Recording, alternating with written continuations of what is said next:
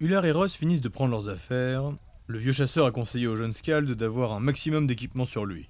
On ne sait pas dans quoi Raylord s'est fourré, voire pire, jusqu'où il est allé. Ular venait d'insister auprès d'Iliès pour que tout le monde soit de retour pour ce soir, il commence à en douter. Mais bon, avec la maîtresse du Nil qui veut nous voir jouer, on a intérêt à se préparer. Iliès n'a même pas répondu et elle est partie avec Shinsu qui le regardait d'un air entendu. Ular part donc récupérer le plus important. Du maquillage et de quoi se laver, mais aussi tous ses flacons pour se parfumer. Il va quand même prendre deux petits flacons de la poudre Kazel à préparer avec les coquilles d'œufs de dragon. Avant de sortir de sa chambre, il reste un instant immobile. L'ambassade de Midgar est au final un petit fort qui est caché derrière une taverne et une auberge. Il a une cour intérieure et des murs épais. Il y fait frais.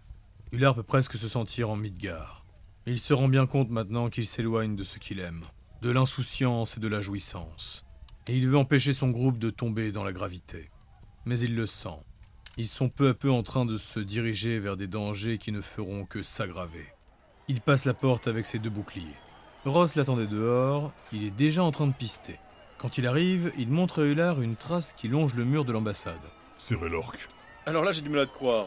En plus, tu sais que tu pourrais me dire n'importe quoi que je pourrais jamais vérifier, donc bon. J'ai appris à reconnaître chacune de vos traces, surtout avant le départ quand on était en Jordaim. On va dire que j'ai pris un peu de temps pour vous pister. J'espère que t'as pas fait ça de nuit parce que sinon t'as dû voir des choses. euh. Oui, j'ai vu des choses. Au moins tu savais où mettre les pieds avec moi après ça. Enfin les pieds. Tu vois ce que je veux dire. Ross avance sans lui répondre. Il préfère se concentrer sur la piste. Tu te rends bien compte, Ular, que Raylork est peut-être en danger.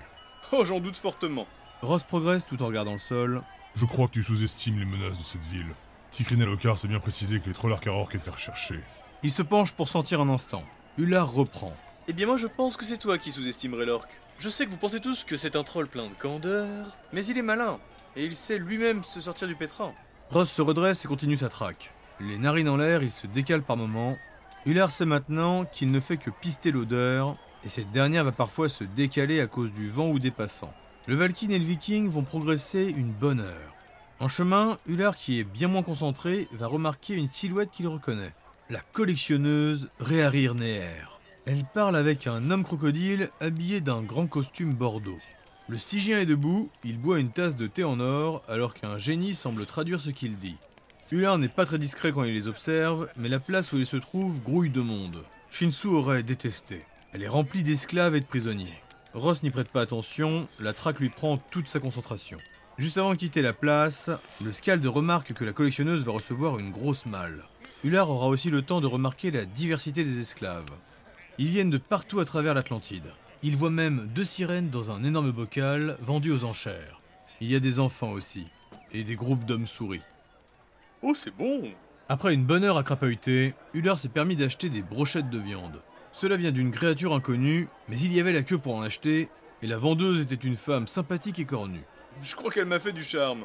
Ross et Uller sont assis sur les marches qui mènent au marché central de Stygie. Le Valkyne s'épuise à force de pister. Il mange les oreilles abattues et les yeux plissés.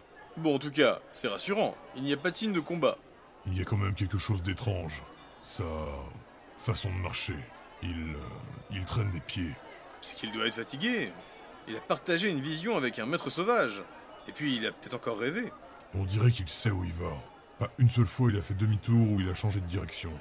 Tu veux dire qu'il est lui aussi en train de pister? Non, je le sentirais s'il le faisait. Il se serait arrêté. Je suis presque certain qu'il ne s'est jamais stoppé. Ross engloutit sa brochette et il se lève déjà. Ullard pendant un instant a voulu lui dire de prendre son temps, mais il se résigne et le suit nonchalamment. Et après une grosse demi-heure, Ullard Valheim prend enfin conscience du problème. Ils sont dans une rue commerçante, presque à l'opposé de là où ils sont logés. Une rue pleine de Stygiens. Ils sont tous d'ailleurs richement habillés. Un centaure en toge et une femme oiseau en robe passent à côté d'eux. Le tissu est tellement léger qu'il est en train de volter. Ullard la garde passer, puis il se heurte à Ross qui vient de s'arrêter. En face d'eux, une petite place, et juste à droite, une boutique a été ravagée. Rien de grave, pas d'explosion, mais tout est renversé et deux créatures relativement petites sont en train de tout ranger.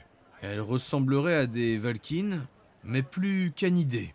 Elles ont de très grandes oreilles et un pelage couleur sable. Une race que ni Ross ni Ullard ne connaissent. Pour vous aider, ce sont des hommes fennecs. Un troisième parle avec deux gardes des sables qui sont en train de noter. Reste là, Ular, je vais m'approcher. Ross n'est pas aussi discret que Shinsu en ville, mais il sait quand même très bien se débrouiller. Il avance entre les passants, il va en suivre par moments, jamais en ligne droite et sans regarder sa cible. Le premier garde des sables est un énorme pachy avec une trompe, et celui qui note est un homme insecte. Tous les deux sont cachés derrière leurs uniformes noir, rouge et or. Ross attend que le pachy tourne la tête, puis il s'approche et regarde par-dessus l'épaule de l'homme insecte. C'était rapide, mais il a reconnu le croquis. Il retrouve Ular qui s'est déjà installé dans un bar. Dans la ville, nombreux sont les comptoirs à l'extérieur pour boire. Tu devrais arrêter de dilapider tout l'argent. Les prix sont bien trop élevés ici. Ce sera comme ça partout en Stygie. Bref, c'est Raylork. Il a été capturé? Non, je pense pas. Mais je trouve pas. Tu veux dire la piste? Oui. Que ce soit à gauche ou à droite de l'établissement, il n'y a plus rien. Il est peut-être entré dedans. Je m'occupe de la diversion, toi tu fais le tour de la maison. Uller paye, puis part avec le verre à la main. Il est fait en bois et son odeur lui plaît. Il arrive devant l'établi, toujours en fouillis.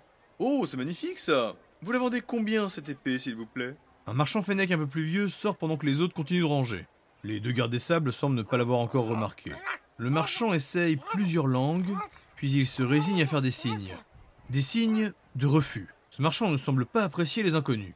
Ular rit, il ignore les signes de mépris. Oh oh oh oh Il est mignon Et à quoi peut servir ce petit outil On dirait une fourchette pour souris.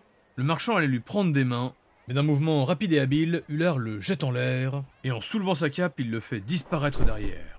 Les gardes des sables et les autres marchands s'arrêtent alors que le fennec pousse un cri d'étonnement. Disparition Mais attendez Oh C'était dans votre oreille Avec un tour de passe-passe, Ular récupère l'outil dans sa main, et il fait comme si cela apparaissait de l'orifice du marchand. Le fennec semble ne jamais avoir vécu ce genre de tour, et il pense littéralement qu'Ular l'a fait apparaître de son crâne. Il se tient alors sa grande oreille très inquiet. mais, mais non Mais non Les gardes s'approchent. Hmm, public difficile. Ular ferme les yeux, puis il se retourne vers eux. La cape et les cheveux au vent, il leur fait un sourire charmant. Les deux gardes s'arrêtent un instant. Et soudain notre scald entend un sifflement. Rien de choquant, mais c'est suffisant. Je commençais à sentir ça chauffait là. Bon, très bien. Je m'en vais. Il leur fait signe, et il part avec le sourire. En les quittant, il voit s'approcher une femme stygienne humaine, une garde des sables elle aussi, bronzée et aux cheveux noirs de jet. Elle l'observe en train de partir, et quand elle rejoint le reste du groupe, elle commence à parler en le montrant du doigt. Oula, elle sait d'où on vient celle-là. Ross, je sais pas si tu m'entends, mais il faut que tu me guides maintenant. Ular accélère le pas, et il entend un autre sifflement plus en avant. Il suit les appels, puis prend un tournant. Après le virage, Ross tombe du ciel. Euh, Faut pas traîner là. hein. J'ai compris, suis-moi. Il se précipite dans une ruelle, il bouscule au passage une centaure qui passait devant eux. Ross remarque même qu'elle est trempée et pleine de mousse. Ular, par ici, il faut monter. Le Valkyne saute et commence à escalader.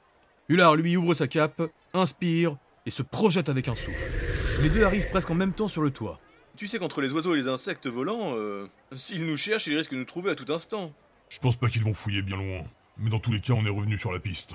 Raylork a continué sur les toits. Regarde ça. La plupart des toits stygiens sont plats, souvent d'une structure carrée, faite à base de pierre ou de briques, la brique étant un composant que le professeur Garn a étudié longuement. Mais il y a aussi des bâtiments faits à base de chamotte, de l'argile cuite et pliée. Bref, en gros, ils sont sur des toits couleur brun orangé. Regarde, on dirait qu'il s'est battu ici. Et en effet, même pour Ular, il peut voir qu'il y a eu des dégâts. Ross s'élance et continue de suivre sa piste. S'ils étaient en train de dessiner un portrait, c'est qu'ils l'ont pas capturé, non? Se rassure Ular qui se met à suivre le pisteur. Ils vont progresser un long moment sur les toits et au soleil. Ils ne sont pas seuls. Il y a de nombreux habitants et beaucoup d'humanoïdes volants. Ils finissent par descendre sur une autre ruelle. Voir des gens tomber du ciel ne semble choquer personne dans cette ville. Je pense que c'est ici qu'il les a semés. Honnêtement, je sais pas comment tu fais. Que veux-tu dire? Ross ne s'arrête pas et il continue de suivre les traces. Et bien de pouvoir suivre quelqu'un dans une ville avec autant de parfums. Au contraire, c'est presque plus simple qu'en Midgard. L'odeur de Raylork est vraiment différente. Et puis, j'ai appris à le sentir. D'ailleurs, la prochaine fois que tu changes de parfum, préviens-moi. Je préfère qu'on évite de parler de ça. C'est trop tôt. Ular retient une larme. Ils arrivent dans une rue plus large et plus passante. Ross fait des allers-retours. Là, ça se voit, il est perdu. Il n'a plus du tout la même façon de marcher. Et maintenant, je le reconnais. Ular, pendant ce temps, remarque qu'on les regarde avec insistance. Je pense qu'ils n'ont vraiment pas l'habitude de voir des étrangers dans ce quartier. Euh, Ross, faudrait se dépêcher. Ils vont continuer encore une petite heure. Ross tourne dans tous les sens et se reprend souvent. Puis il tombe enfin devant un nouvel attroupement. Des gardes des sables en nombre. Ils s'affairent tous autour de ce qui ressemble à un caniveau. Et au sol, il y a une grande quantité d'eau. Et Ular finit par remarquer que ce qui semblait être une sortie d'évacuation est au final une ruelle souterraine pour les hommes-souris. Et ils peuvent voir des morts recouverts d'un tissu blanc. À côté, il y a des petites souris en train de hurler leur chagrin. Et d'autres qui s'expliquent devant des gardes des sables. L'un d'eux d'ailleurs est une souris et il note avec attention. C'est la première fois que Ross voit un homme souris chez les gardes des sables. Je pense qu'on ne devrait pas rester ici. euh. Ross a déjà l'arc tendu. Derrière Ular, un homme insecte de rouge, de noir et d'or. Ular se tourne doucement. L'insecte essaye de communiquer. Il enlève même son masque pour mieux parler. Oh, qu'il est laid Et rapidement, ils sont encerclés. Je préviens, c'est pas moi qui paye le génie. Ils sont alors escortés et menés dans un bâtiment relativement grand. On les désarme, mais sans les menotter. Ils sont quand même cinq à les escorter. Ular et Ross ne vont faire que chuchoter pour trouver un angle de défense. Dans tous les cas, ça reste flou. On va devoir improviser. À partir de là, je te laisse prendre le relais. Le sang de dragon va fredonner pour réchauffer sa voix. Il va même discrètement se passer de la crème pour se dorer la peau. Il se passe ensuite un coup de cire dans les cheveux pour faire tenir sa chevelure blonde. Et puis un petit coup de mascara pour intensifier son regard. Ular est le moins discret du groupe. Mais étrangement, pour faire ce genre de choses, Ross le trouve très performant. Son scald a du bagou. Ils finissent assis tous les deux dans une salle avec une seule fenêtre. On leur a tout de même servi du thé. Son goût est bien différent de celui des Frostalf. Mais bon, ça désaltère. Et puis, on est au frais. Ils attendent un long moment, et enfin arrivent deux agents. Ils sont suivis par un génie. On n'a clairement pas les moyens. La garde des sables s'occupe de mon paiement. Les deux gardes sont une femme insecte et un homme stygien. Enfin, une femme insecte. Ils ont l'impression. Elle est très fine. Ils s'installent en face du duo et parlent entre eux. Le génie se place sur le côté de la table. Il a la peau argentée et n'a pas de jambes pour marcher. Il ne fait que flotter. Ses cheveux sont blancs et il bouge malgré l'absence de vent. Valoem essaye d'écouter, mais il ne comprend clairement rien aux deux stygiens en train de parler. Puis la porte s'ouvre à nouveau et un énorme centaure avec une armure massive apparaît. Il entre. Lui aussi a le visage caché, mais les deux autres gardes semblent le reconnaître. Le centaure parle alors même qu'il n'est pas complètement dans la pièce. Voici Opogono. C'est le chef du quartier océanien. Il est spécialement venu pour votre affaire. Mais en effet, il n'est pas dans sa juridiction. Votre peuple a créé beaucoup de problèmes en moins d'une journée. Il vient notamment de la part de votre ambassadeur. Il veut essayer de tout dénouer. Que ce soit pour vous innocenter ou vous accuser. Ils savent déjà que vous êtes en lien avec le golem de pierre. Un troll. C'est un troll Erkarork. Le génie semble prendre le temps de transmettre le message. Le centaure s'arrête un instant pour écouter dans son esprit. Il est accusé d'avoir attaqué un commerçant. Tout reste à prouver, mais il y a déjà plainte et témoins. Il a ensuite fui et il a agressé magiquement des gardes des sables. Cette simple action est passible de mort. Enfin, là où vous avez été capturé, votre troll Erkarork a tué 23 femmes et hommes souris en remplissant le couloir d'eau. D'après certains témoins, il poursuivait une souris noire. Quand le génie transmet à Ross et Ular, ils comprennent qu'il s'agit du nom d'un groupe et non pas d'une souris qui était noire. Encore une fois, je le rappelle, la communication mentale avec les génies, c'est bien plus que des mots qu'ils échangent. Ce sont des idées et des émotions que le cerveau traduit en expressions. Ular a déjà une stratégie. Ross, lui, est complètement fermé, pensif et sur la défensive. À tout instant, les choses peuvent dégénérer. Il est donc prêt à tout électriser. Ular se lève de son siège. Les gardes des sables s'apprêtaient à lui dire de se rasseoir, mais le scald est lancé. Le centaure, lui, intrigué. Cher génie, vous êtes de la garde des sables, vous aussi. Pas vraiment, mais je travaille avec eux régulièrement. Alors qu'ils parlent, Ular examine leur regard, surtout celui du génie et du chef centaure Opogono. Il s'est préparé pour être le plus convaincant possible, mais il ressent que ces types pourront le lire à la moindre hésitation. Et puis se faire fouiller l'esprit, c'est nouveau pour lui. Ular se lance avec une idée en tête. Plus c'est gros, mieux ça passe. Pour avoir attaqué les marchands, je présume que Raylork risque gros Au regard des dégâts, il ne s'agira que d'un lourd dédommagement en paiement. Il n'a rien volé, donc il n'aura aucun membre de coupé. Et croyez bien que si c'est lui, nous serons prêts à payer. Ular a remarqué un détail intéressant. Pour les souris qui ont été tuées, je croyais que les gardes des sables ne s'occupaient que des marchands de la ville. Dans cette ruelle souterraine, il y avait des marchands avec leurs clients. Ular déglutit, il continue de parler à voix haute pour que Ross le suive. Le Scald ne peut s'empêcher de penser que le génie n'est pas très intéressé par le sujet. Et quel est le genre de dédommagement pour... euh, Il y a 23 victimes, il faut donc payer 23 000 pièces d'or. Ular a le tournis, mais intérieurement, il rit. 1000 pièces d'or pour une vie. Cela en dit long sur ce qu'il pense des souris. Et le Scald se lance enfin sur le vrai sujet. Pouvez-vous me décrire l'attaque sur les gardes des sables? Il a été encerclé, puis d'un coup il a envoyé de la fumée. Ensuite ils ont perdu sa trace. Ce qu'il a invoqué a failli en étouffer trois. Ils étaient sur les toits et la fumée s'est propagée jusqu'en bas. Ah, mais non, pas du tout. Alors, je vous explique. Chez vous, en Océania, vous avez des peuples qui font ça. Quand ils ont peur, ils, ils crachent de l'encre. Eh bien, chez nous, les trolls Erkarork, les trolls avec les failles, quand ils ont peur, ils flatulent de la fumée. Et plus le troll est effrayé, plus il va en envoyer. Ross retient tout ce qu'il peut pour ne rien laisser paraître. Le Valkyne est émerveillé. Il n'y a pour ainsi dire aucune magie, mais l'éthique de langage, l'intonation de la voix et la certitude du lard, même Ross pourrait y croire. L'imposant centaure écoute la traduction et il observe les mythes gardiens avec attention. Les Stygiens échangent des mots et l'un d'eux est même en train de noter quelque chose. Et même moi je ne l'ai pas vu venir, mais il fut bien trop convaincant, si vous voyez ce que je veux dire. Et à partir de ce jour précis, les trolls Erkarork, les trolls avec les failles magiques, auront la mention flatulence fumante et incontrôlée en cas de stress élevé. Un incroyable tour de passe-passe mental, et peu de temps après, ils seront relâchés. Et Oponogo expliquera que leur ambassadeur sera convoqué. Leur troll est activement recherché. Le livret serait donc une bonne idée. Ils sont en dehors du commissariat. Ils peuvent voir des gens entrer et sortir, certains sont enchaînés. Bon, on reprend nos recherches? J'ai quand même un mauvais pressentiment. Il est pas retourné à l'ambassade. Il est recherché par les gardes des sables. On est toujours dans le nord de la ville, presque à l'opposé. Il ne connaît personne ici. Ou presque personne. Le professeur Garn est toujours logé à la bibliothèque d'Alexander. Il a peut-être été là-bas pour se réfugier. Mais il aurait envoyé un Tico, et un des civils nous aurait prévenu. Garn a toujours un Silicio constamment avec lui. Pendant qu'ils débattent, ils se dirigent rapidement vers le lieu où les souris ont été noyées. La scène de crime est toujours relativement animée, et on peut entendre des gens de la petite race pleurer. Ross retrouve rapidement les traces et les odeurs. Il va néanmoins prendre un peu plus de temps pour s'assurer de ne pas être suivi, et il l'était. Ular, on se sépare. Tu vas à la bibliothèque. Je t'envoie un Tico si j'arrive à le trouver. Ils vont suivre toi, et moi je fais mes recherches de mon côté. Bien vu Je vais me mettre à chanter pour les aider. Le Scald s'exécute et commence à gambader. Ross lui disparaît dans un virage et se cache un moment sous un chariot qui transportait des jarres d'épices. Quand un Tico arrive jusqu'à Ular, il est déjà bien tard. Notre Scald chantait sur les marches de la bibliothèque, il avait déjà un petit public. Il a eu le temps de trouver garde à l'intérieur qui étudiait sous des montagnes de livres. Pas vu, pas entendu, mais j'aimerais bien qu'il vienne me voir. J'ai plusieurs textes qui pourraient l'intéresser. Liline, récupère ce parchemin et recopie-le, j'en ai besoin demain matin.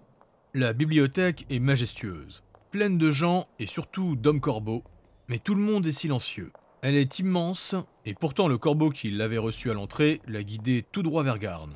Cela veut donc dire qu'ils sont tous surveillés, et le kobold de Silicio, lui, n'essaie même pas de se cacher. Dans cet endroit, tous ces types nous voient. Essayer d'être discret, ça serait mal perçu. Et en effet, les femmes et hommes corbeaux présents semblent tout savoir. La bibliothèque est magnifique de l'extérieur comme de l'intérieur.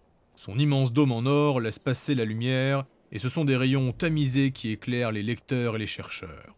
C'est une quinzaine d'étages qui montent avec un énorme puits central, un bâtiment en briques incroyable qui est structuré par des parcelles de bois pour séparer les différents sujets. La quantité de documents et de livres est inégalée, et Hullard comprend mieux pourquoi Raylork voulait y aller. Il n'est pas resté très longtemps à l'intérieur, malgré l'espace, l'ambiance était étouffante. Et alors qu'il chante au niveau des escaliers, le Scald est inquiet. Il avait commencé à chanter pour se réconforter, mais au final, il a gagné de la monnaie. Il ne sait pas d'ailleurs s'il doit s'en réjouir ou se sentir bafoué. Mais alors que le Tico lui fait signe et se dirige vers lui, Hullard termine de compter son butin, 87 pièces d'or, il se réjouit. Oh Il s'accroupit et laisse le Tico envoyer sa magie, et la vision le surprend. Il est très inquiet maintenant. Raylor connaissait quelqu'un d'autre dans la partie nord, et Ross se tient devant un lieu qu'il aurait mieux fait d'éviter. Ah, je savais qu'on aurait dû tout cramer. Hullard donne 3 pièces d'or au Tico pour qu'il le guide jusqu'à Ross. La souris fait partir sa monture, et Hullard le suit en petite foulée. En chemin cependant, il va prendre le temps d'arrêter un deuxième Tico pour envoyer un message à l'ambassade. Il pensera à Ilyes, Shinsu, Ergador et Hiro. En dernier recours, le script de l'ambassadeur. Il fait déjà presque nuit, et il espère qu'ils seront rentrés à cette heure. Après tout, ils avaient leur entraînement de pierre qui roule. En tout cas, il espère qu'ils seront là, car ils risquent d'avoir besoin de renfort.